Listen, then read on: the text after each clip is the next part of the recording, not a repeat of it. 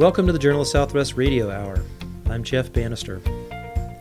I'm talking today with Dr. Emma Perez, a research social scientist in the Southwest Center and professor in the Department of Gender and Women's Studies at the University of Arizona. Dr. Perez has a PhD in history from UCLA and taught in the Department of History at the University of Texas El Paso from 1990 to 2003, where she was also chair. From 2003 to 2017, she taught in the Department of Ethnic Studies at the University of Colorado Boulder, where she served as chair as well and developed the department's PhD program in comparative ethnic studies.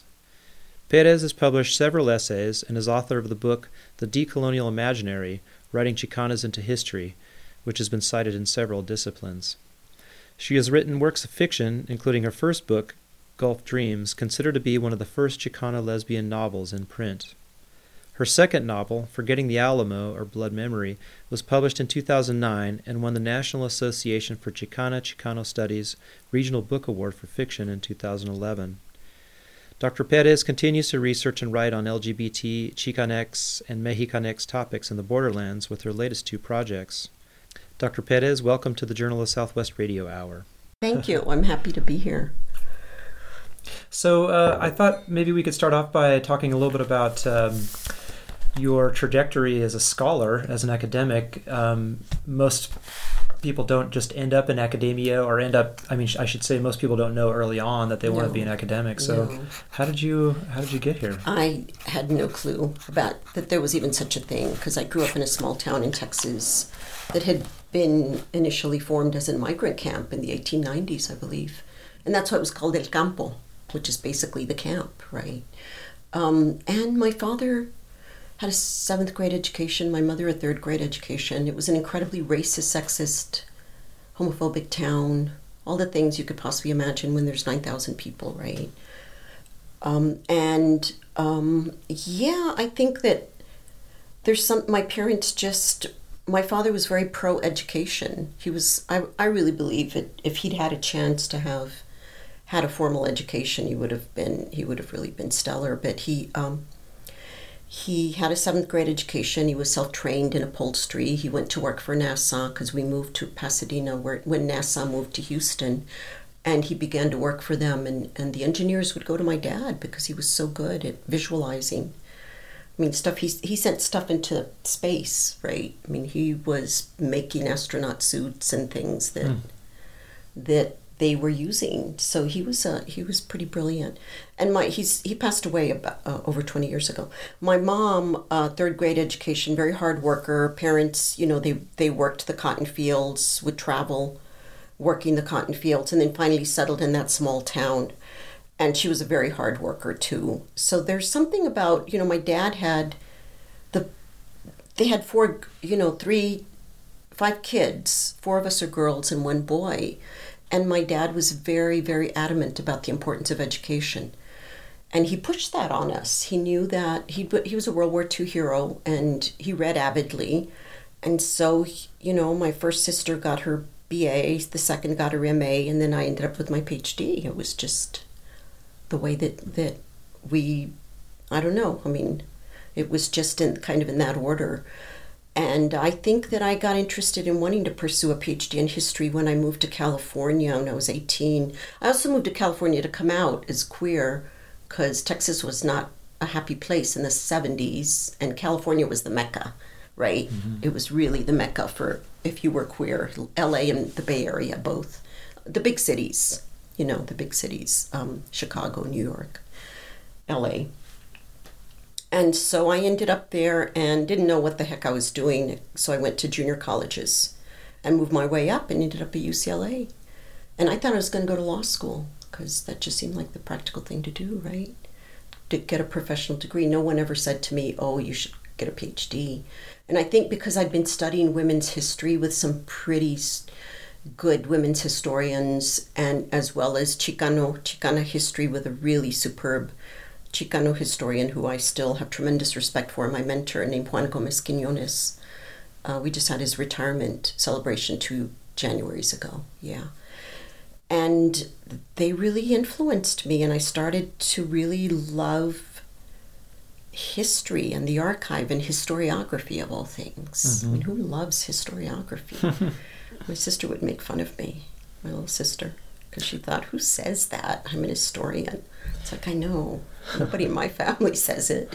But I loved, I don't know, the, I think one of the things that happened is that, um, and I've said this before in different venues, is when I was doing women's history and Chicana history, there was, there were not, there was, there were no studies really not uh, of, of Chicanas, and there were no Chicana historians except for two who had a PhD at the time. Who were also in California? Who were in California. One was in Chicago, but she'd gotten her PhD in California, Mm-hmm. and the other one was also in California. Uh, Latin American studies was usually the area they would go into. There was someone else who who was in Latin American, but um, but you know the way that they're split up. There's the borders unfortunately. I mean, that's sort of what I try to do in decolonial imaginary is like break open those borders and say Chicano history doesn't just start in 1848, right? Right. So, um,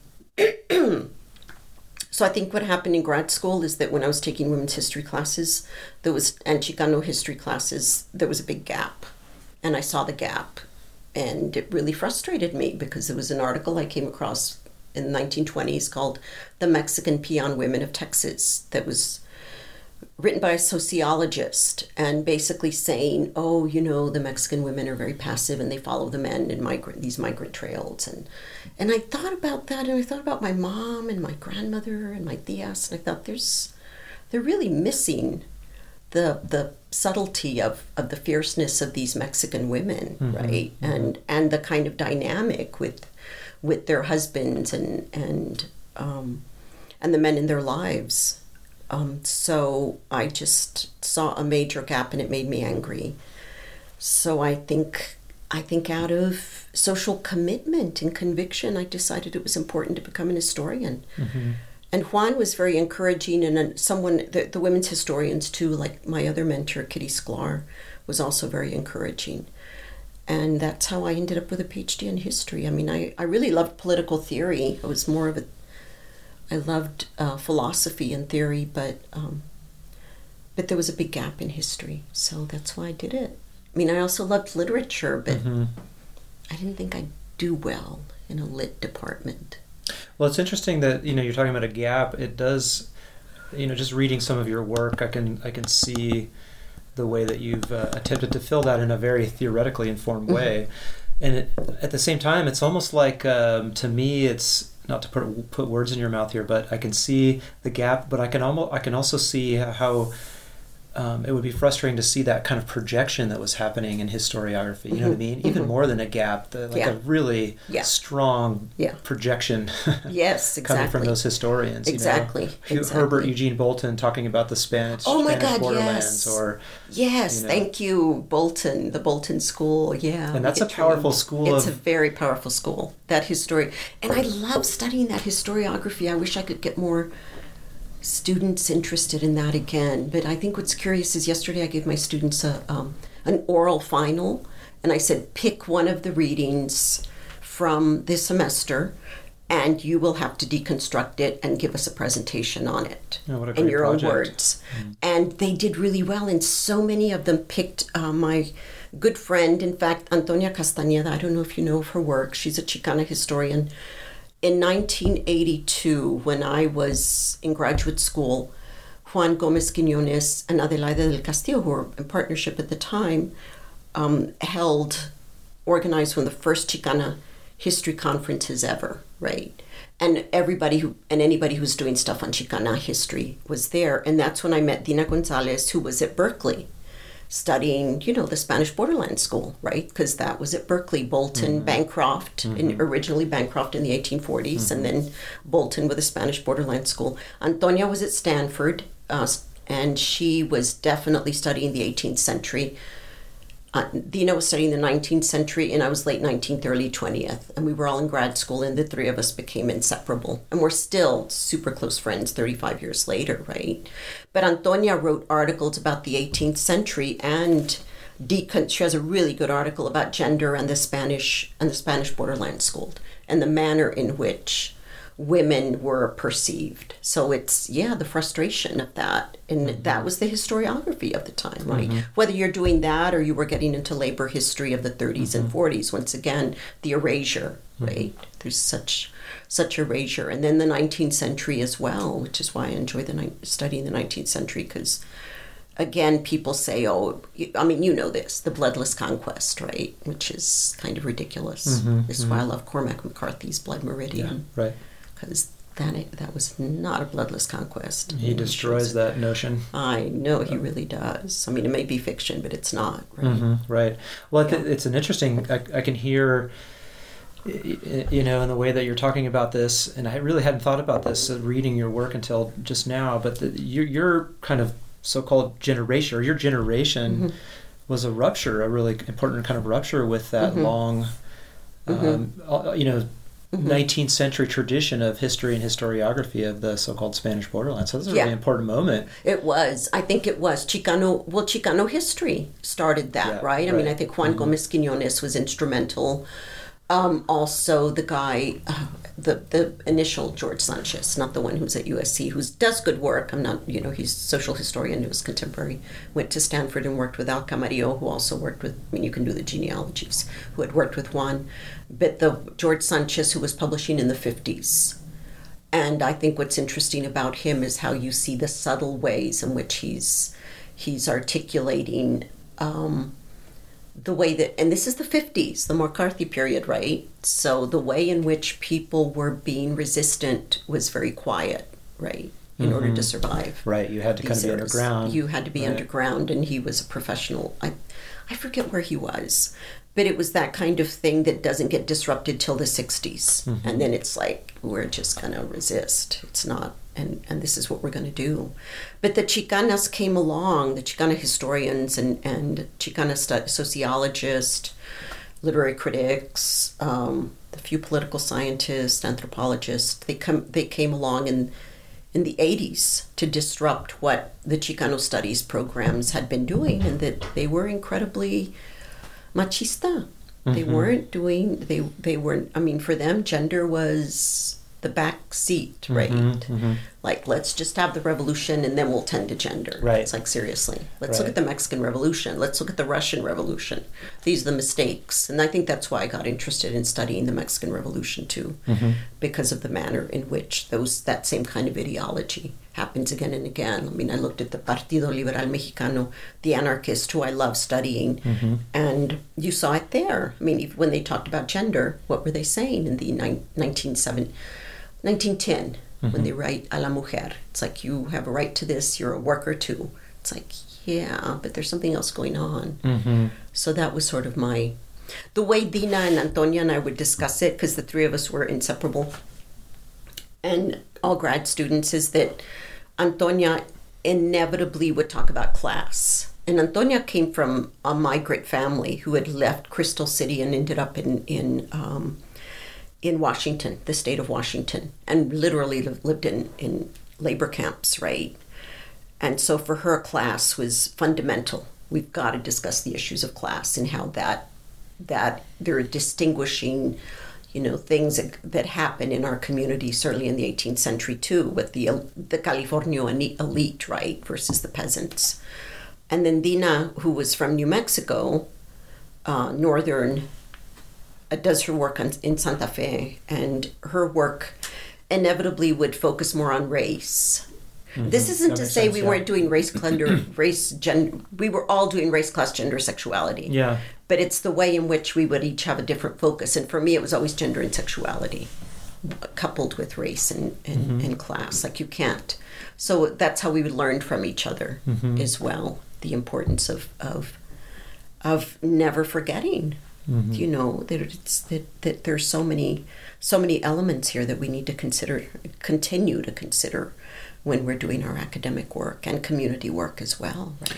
Right. I mean, it's so interesting how the um, I can really hear what in what you're saying. The way that the your rootedness in place Mhm. or place is really Yeah, because place is- yours is a story of movement, like Yeah. so many people's, Mhm. uh, and your parents before you. But just Yeah. how that um, place experience so informs Mhm. what you end up focusing on um, as, a, as a scholar. As you know, there's no I know. real distinction to be tw- drawn between your life There's and your not. academic life, in a way. There's right? not. I mean, don't you think it's all it's all biography? Even if it's academic work, I mean, people don't think it is, and I, you know how how well you're in geography, and I'm sure you're trained to be. We don't put the first person in, Yeah, right? absolutely, Our yeah, first person right. experience. We don't. I was in in Germany last summer giving a conference at a conference. I, I had the I had the um, privilege of being one of the keynote scholars and I heard some wonderful papers, and one was from a. Um, yeah, I was really nerding out because she was from from Paris, and she had worked on the Foucault, um, and I love Foucault. I think it's obvious that I love Foucault. Mhm. Um, some of the dead white men, I just, but he's kind of my boyfriend. I love Foucault. but he, um, she was working on his archive, and you know, this is these are like thousands and thousands of papers, right? She never had a chance to meet him, but she's close friends with Daniel Defert, who's his, um, who was his lifetime partner for like twenty years. And I got really, I just kept asking her questions, and she gave a really good, good paper. But one of the things that I'm doing in my latest work, in the will to feel, is the importance of of uh, first person experience, right? Which is nothing new. People have been discussing this for a long time, but I I do that especially in my classes because I want students to find their voice when they even when they do academic work, they get so distant from it and one of the things I encourage them to do is once they can relate their own personal experience to the theory, to the documents, then then they get a little more invested in it. Mhm. So I was kind of doing that in my new work on the will to feel. And she, when we talked later at dinner, she said, you know, in Europe we just don't. In France, we are not able to do that at all. To do the first person experience, nobody wants to hear it. And if you're doing that, then it's not taken seriously. And I think we know that about this country too. But it's there have been interventions. Yeah, it's opening up. I Yeah, can it's feel been that. Yeah. Mm-hmm. it's definitely been opening up. I mean, I think geography from the from from the um, geographers that I've spoken to, certainly anthropology, cultural anthropologist, Mm-hmm. right, sociologist too, and in history, it's taking a little bit more.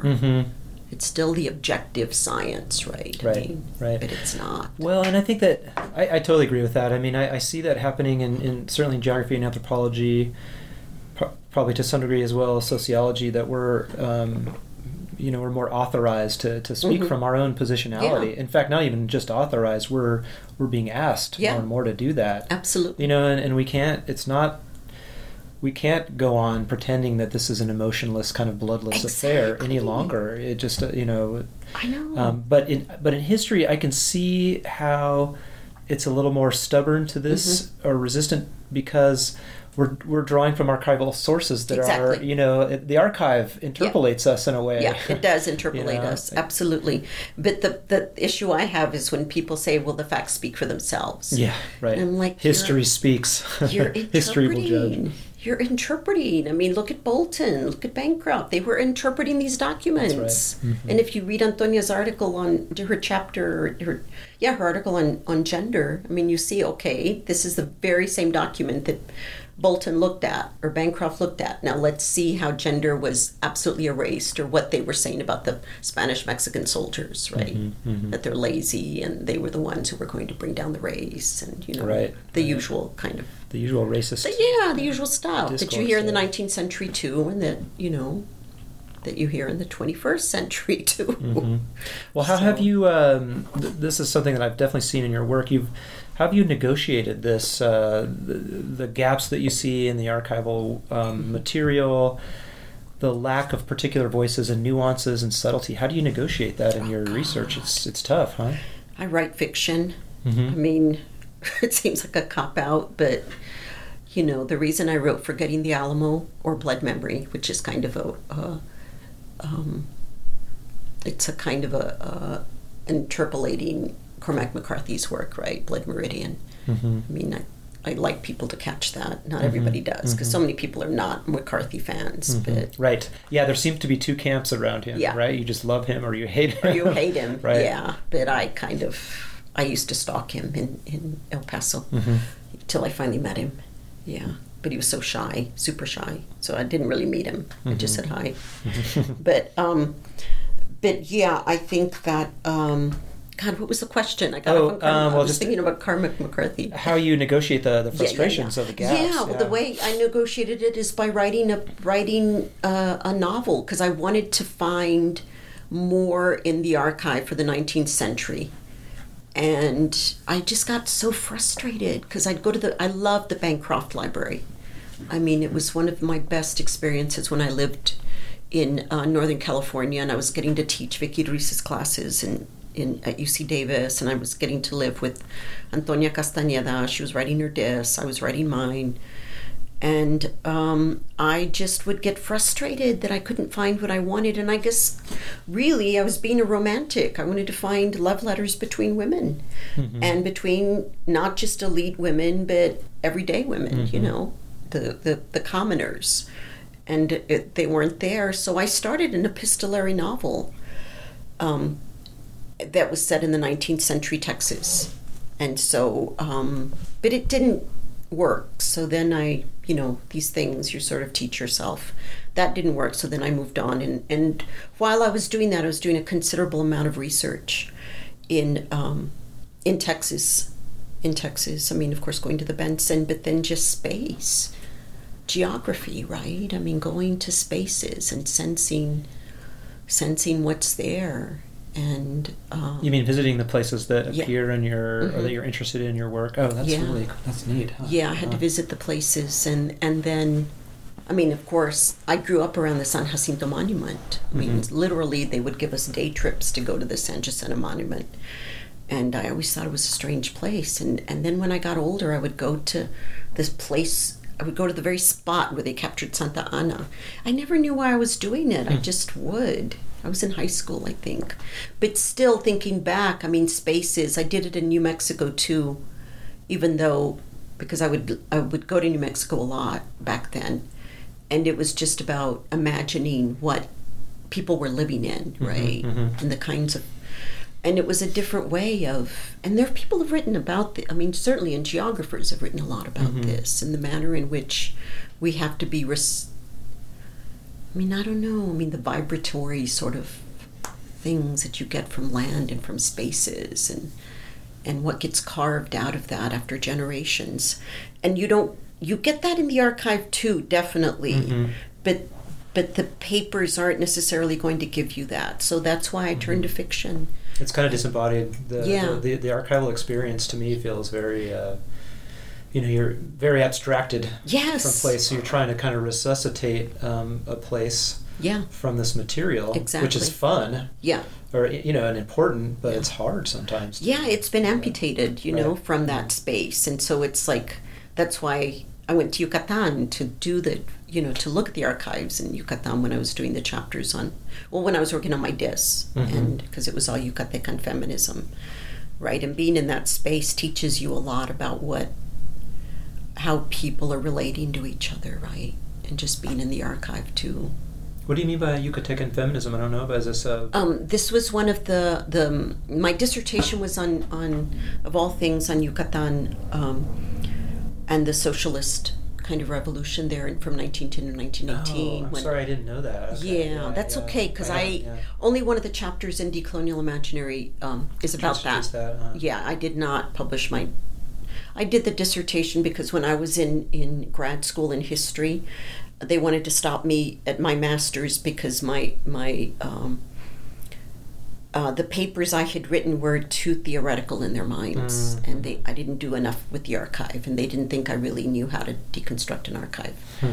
And so I said, well, why don't I just go to Mexico where there's thousands upon thousands of documents? God, So I did. I What said, a bullshit technicality. I too, know. To, to I level, know. charge to level at a grad student. well, and Juan Gomez Quinones had my back then. That's is why I love him so much because he just he wrote like this six-page single-spaced letter to the to the department, and he was in the department saying why they were being incredibly racist and elitist, and they didn't understand Chicana and Chicano history. Mm-hmm. So, but I thought, okay, fine. They passed me. I so then they passed me along for the masters, and then um, and that's when I was doing that theoretical piece on on the Partido Liberal Mexicano, right? So I went to Yucatan to, to study the Yucatecan feminists because there was a feminist congress in 1916 in, in that Salvador Alvarado, when he became president of, um, he became governor rather, of um, of Yucatan in the midst of the revolution, right? And he um, he really did have more of a vision about socialism in Yucatan. I got interested in Yucatan because of the feminism, and it was this was a moment, you know, we were all studying feminism in the in the 80s and i um, i won i was interested in chicana feminism but people were saying to me why are you going to yucatan because none of these chicanas went to the yucatan feminist congress. And i'm like yeah. Of course they didn't because there were no chicanas at the time. Right. No, but we had mexicanas who um, helped instigate this conference in the, in 1916 and so I, I found the way it started is that I found some documents at the Bancroft Library. Hermila Galindo was one of the one of the feminists who presented, and she was from Mexico City, but she was invited by Governor Salvador Alvarado to come and, and do a, a paper there. She didn't go, but she did send her paper. And this was very similar to what was happening in the United States. So, in, in a sense, I was doing a comparative with some of the things I'd learned in women's history, right? Um, and the way in which the Congresses um, were occurring in, in the U.S. and the things they were they were battling for, because birth control was prominent at the time. Women getting the vote was very important. I mean, these were two of the main issues for women in um, in the U.S. In England, of course, we know and then in Yucatan too. And the other thing that I found really fascinating, and even more so now, because I have a friend who's, who recently went to the archive to look at um, some of the prostitutes for the 19th, late 19th, early 20th century, and look at prost- the photographs. But Uh, um, police police photographs. Yes, the uh, police photographs, but also uh, the con- the importance of the Contagious Disease Acts, right? And the and that those the way the women um, in Yucatan specifically, I found some documents to show um, the papers they had to carry with them because of the Contagious Disease Acts. Um, so all of that was really, and it's the policing. I mean, this is before I was really studying very much of Foucault. I didn't really do that till after I got my PhD because once they slapped me, slapped my hand and said, "No, no more theory. If you're gonna get a PhD in history," then I sort of put it aside and thought, "Okay, let me just focus on the archive for now, and I will do a narrative. I will let the I will let the documents speak for themselves."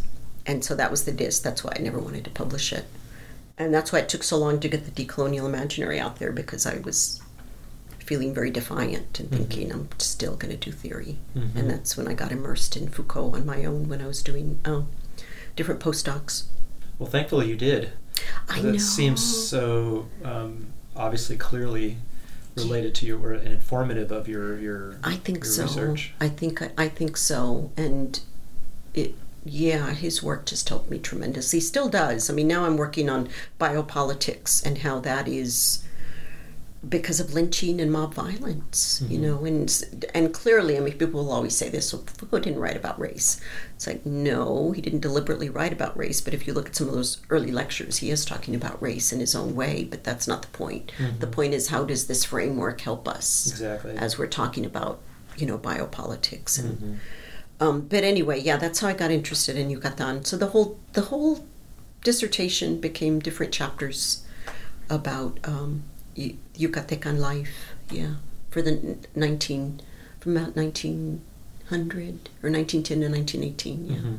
that time frame. then I just put it aside, and um, But you seem like you're so in your book, um, the decolonial imaginary, uh, Yeah. writing Chicanos in, into history. So yeah. clearly, you brought something of that experience Yeah. back. I mean, like you, Yeah. you, know, you said you didn't chapter for chapter publish that work, but One of the um, chapters. one of the chapters. Okay, Yeah. yeah. Yeah. Could you talk a little bit about the um, Mhm. the, the idea of a colonial um, yeah, the decolonial or imaginary. decolonial imaginary, and also like just the idea of decolonizing methods in historiography? And, Thank you. Decol- it is about decolonizing methods and in historiography, and that was sort of my intent. I think the way I came to that is that I took a. Um, I, have you heard of the, the theory boot camp that happens in the East Coast? I think it's still going on. Dart, it was at Dartmouth that summer, the School Mhm. of Criticism and Theory. hmm hmm I think I actually heard about it through a podcast of yours that I listened to. Did oh, you talk okay. about it there? Yes, I did Yeah. I did. Yeah, and that's when I work. I had a chance to work with with Homi Bhabha, Yeah, who was the right. post-colonialist, and I think it's because I was reading so much post-colonial theory in his seminar, and I I just learned so much, and I thought, well, post-colonial, the way he explained it, is historically specific to British relationship to India, right, or African relationship to the, you know, to different parts of Europe, and um, that wasn't the same thing for Chicanos in the Southwest or in the U.S. and our relationship to Mexico, to Spain, to to um, Anglo America, right, in the 19th century. And so post colonial wasn't going to work. And I just knew it wasn't going to work because there was no post here. Mhm. And I, I don't know why. I, I, so I started looking at something that I call the, de- the colonial imaginary. And um, because I still thought that there are colonial relations here. But it, but because it's not material, because we can't say, oh, look, this is happening in that Marxist social relation sort of way, there's something else that, that's occurring for people. And we people never want to talk about as much because it's easier to do the material. And I think I'm getting, i, I see some of the criticism that's coming at me now about the imaginary and that that is false. But I still hold on to it and think, okay, where does this, where do these ideas come from? Right. False in the sense of like a. Um, It's not materialist, right? Oh, I mean, these it. are hardcore course. materialist. Right, right. And I just think you can't be materialist and not think about ideology Mhm, and not think mhm. about, I mean, what, Althusser, right? But it, Mhm. I'm really not much of an Althusserian. But really, I mean, it's more Lacanian, the imaginary. How do things hmm come to be, right? What Mhm. comes first? So for me, um, I think the way I got involved in, in the and making it decolonial is is moving this step beyond colonial and saying, well, there's something else that we're doing in this process, and we're between the colonial and the post-colonial.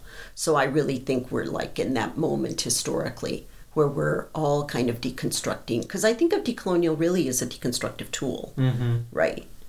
And if we choose to use it as a deconstructive tool, then yes, it's a method. How do we do how do we do that hmm as a method? And that's how it is that's how the imaginary kind of comes into play because we use it methodologically as opposed to thinking, oh, these are specific historical moments, right? hmm So um, that's kind of the way I came to it. But I know, having studied with with Homi Bhabha helped a lot. Studying with Teresa de Lauretis, it, it um, well, actually, she was my colleague, but uh, you know, I certainly saw her as a mentor when I was stud- when I was teaching at Center at, at uh, History of Consciousness, and had access to people like Hayden White and Donna Haraway and and Teresa, and I learned a lot. And Angela Davis, who was right next door to me, uh, which is pretty phenomenal.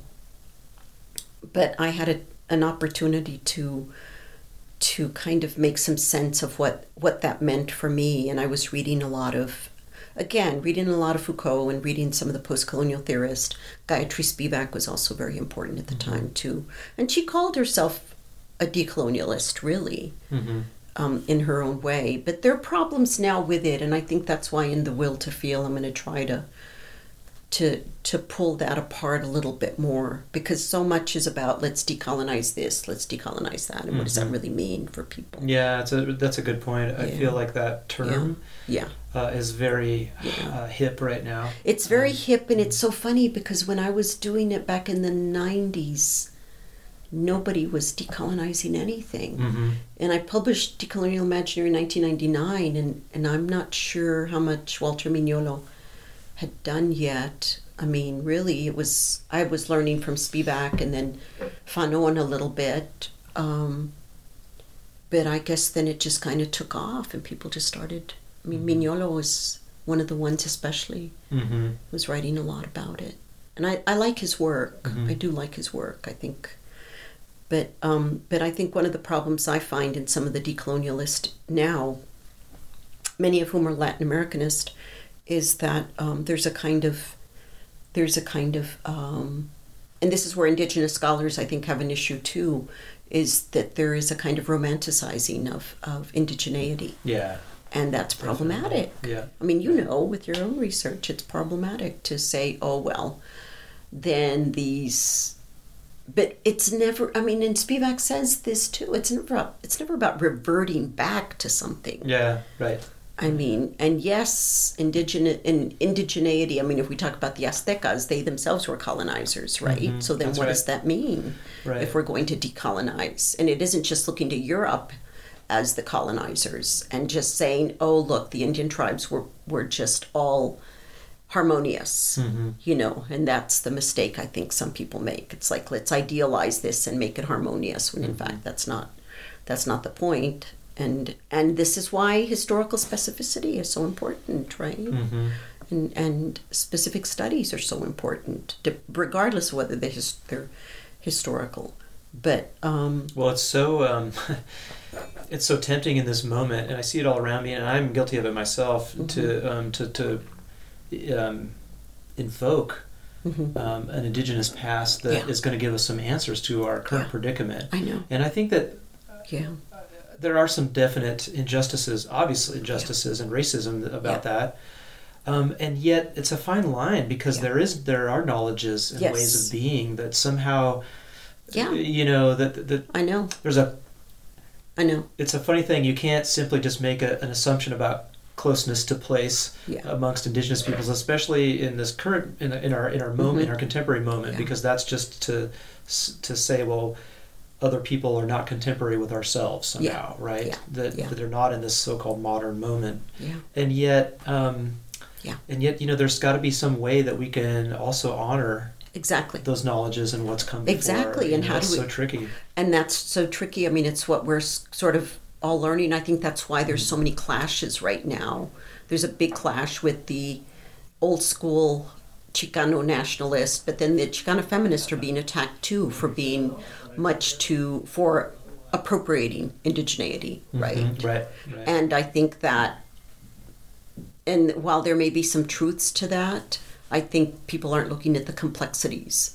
Because again, it's like, okay, are you really looking at the studies and what people have been Yeah, trying to right. say That's right. with some of this stuff? Because I know when Antonia was writing about, you know, Amerindian women, she was definitely attempting to give not to give voice but rather to to look in the archive and to say look we have these indigenous tribal groups and this is the way this is the way these women were treated by by some of these colonizers or the Spanish Mexican soldiers right mm-hmm. so it's not as if it's been erased it's been there but we also need indigenous scholars in the different tribal histories right Right. Mhm. and I mean that's really what we need to push on and just Right. get that, get more of those studies done. But yeah, I mean there's it's kind of easy to idealize and say, "Oh yeah, you know, the past." But it's not, you know, how what part of the past are we romanticizing? yeah there is no the right? past Yeah. That's the. It's so true, and but you hear it in popular discourse all the time. Nostalgia, Political yeah. circles Exactly. say, "Well, history will judge this way," and yeah. you know, and I actually talk to my students a lot about that. Yeah. And I say, "Well, you know, it's," or I try to bring that in that there is no Mhm. historical actor that's got the God's eye perspective that can judge and say, you know, history is meted out in human Absolutely. events and